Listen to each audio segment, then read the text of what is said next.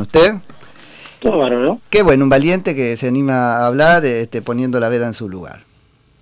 Sí, a ver, la veda Claro. justamente impide el- el- el- las acciones proselitistas. Así Ahora es, podemos hablar de cualquier otro tema que no implique Totalmente. un- una intervención proselitista, así que contá con eso. Ujú. Che, no, ¿sabes qué quiero, Yami? Que me cuentes un poquito por dónde viene este el, el acuerdo que, que alcanzaron con bueno el resto de los sectores este, de, de Juntos por el Cambio y fundamentalmente el de Horacio Rodríguez Larreta y, y Vidal para enmendar ese acuerdo inicial y corregir eso del DONT y, y- y cómo choca con la paridad de género y todo eso. bien. Ahí básicamente lo que hay que entender es que a raíz de la legislación vigente vinculado al tema de la paridad de género, eso obliga a la conformación de, de listas integradas de varones y mujeres. El tema es que al, al no haber hecho una previsión específica en relación a cómo se tenía que hacer la distribución de donteo en la integración de las dos listas, se corría el riesgo, en algunos genuinamente pocos casos, pero que, que existían, eh, que aún sacando una cantidad de votos significativa, alguna de las listas de la minoría no lograra que su cabeza de lista estuviera en, la, en, la, en la lista final. Lo cual, desde cualquier punto de vista, es un absurdo, ¿no? Sí. Digo, por un tema de representatividad.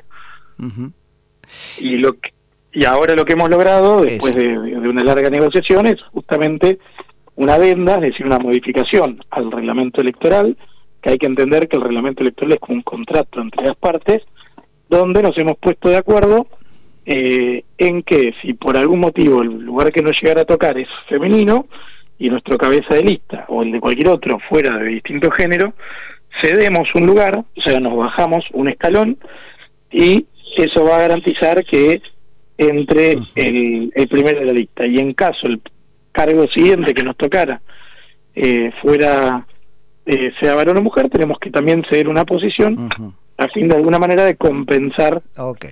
Esa posición previa obtenida. Eso es, es interesantísimo, este Yamil, así como lo contás, digamos, no pasa nada. Ustedes ceden, el otro ahora implica después un corrimiento.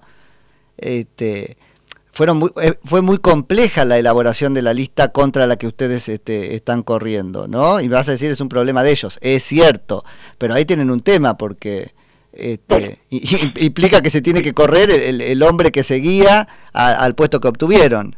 Es que ahí, ahí, ahí un poco diste en la tecla de por qué fue tan difícil Claro. hacer este cambio, porque hasta ahora, digo, si bien los resultados podían arrojar distintas combinaciones, no estaba claro en algún punto quién se perjudicaba o quién no, entonces podía pasar que nosotros tuviéramos dos hombres hubiera, o, o dos mujeres o uno y uno, y todo eso hacía que nadie tuviera certeza acerca de los beneficios y los costos.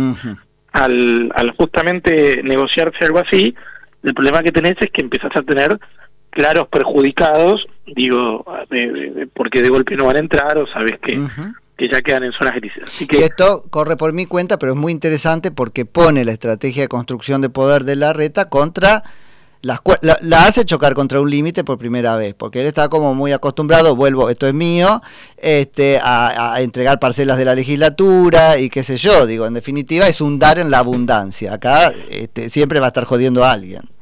No, exactamente, a ver, yo, yo ahí no me voy a meter en, Claro, en- hoy, no te vas a en meter el hoy. análisis de los otros espacios, lo que sí te puedo comentar como, como realidad de, en mi carácter de apoderado de la cuestión, es que, es que fue una negociación realmente compleja, porque efectivamente eh, esto implicaba alterar una serie de, de equilibrios Sí.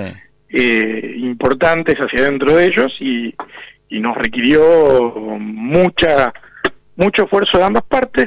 Eh, obviamente, si, si- siempre uno puede quizás haber preferido alguna cosita distinta, Sí. pero en la práctica creo que es un acuerdo que resuelve la inquietud de muchas personas que tenían miedo que votando a Ricardo eh, eso no quedara reflejado en la lista. Tal final. cual. Así que Yamil, hemos marcaste, solucionado ese problema. Marcaste ahí, y me parece bien la naturaleza de acuerdo entre partes casi contractual que tiene esto, digo, pero necesita una validación de la justicia y en cualquier caso podrán decirles, no, no, no, no se puede sobre la hora hacer una adenda, ¿viste cómo es esto?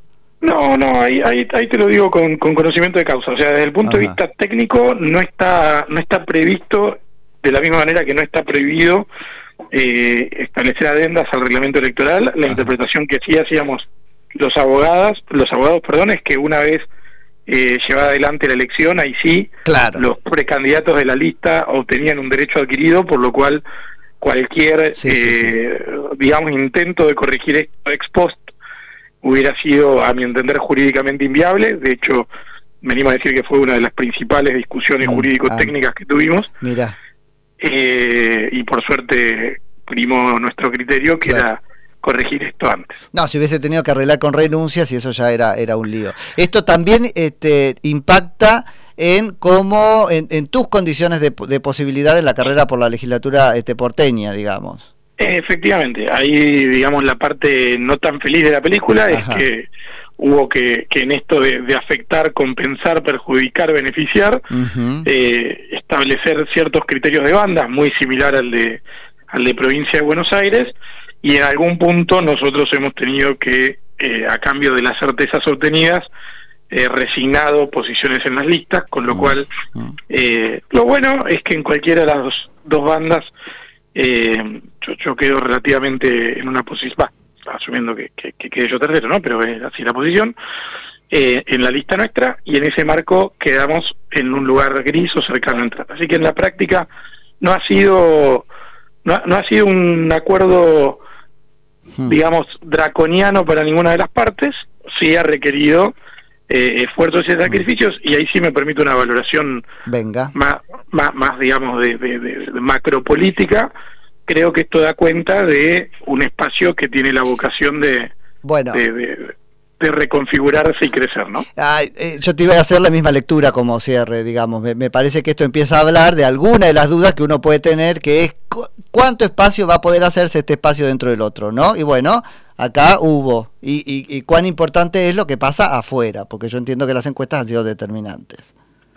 No, total, a ver, yo no, no, no estoy en libertad de, de, opinar sobre... De decir encuesta hoy, pero eh, entendés lo que digo.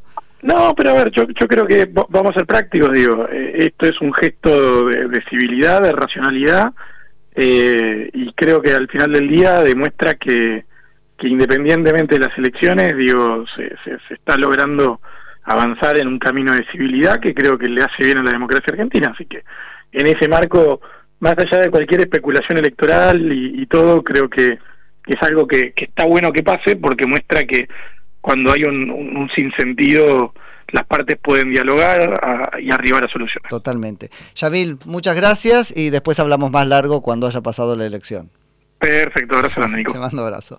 Es Yamil Santoro, que es precandidato al legislador este porteño. Ahí en, ¿cómo se llama la lista de López Murphy? Bueno, es que no voy a decir en la lista de López Murphy. En la lista del marido de Pampita, así hay que decir. En la lista del marido de Pampita dentro de Cambiemos. Republicanos Unidos, así es.